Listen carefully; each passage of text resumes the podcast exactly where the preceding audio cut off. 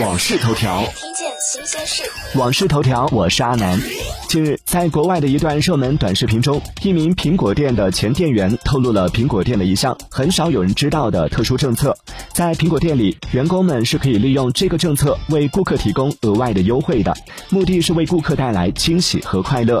据该前员工表示，每个工作人员都有特定数量的惊喜和快乐特权，他们可以利用这些特权为礼貌的客户提供超出正常服务的额外优惠。比如，经常会有顾客拿着进水的手机到店里来维修，通常情况下，更换维修是需要支付费用的。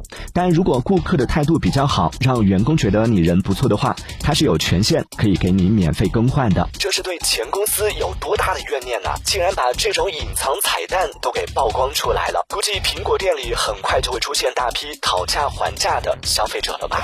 订阅关注网讯头条，了解更多新鲜事。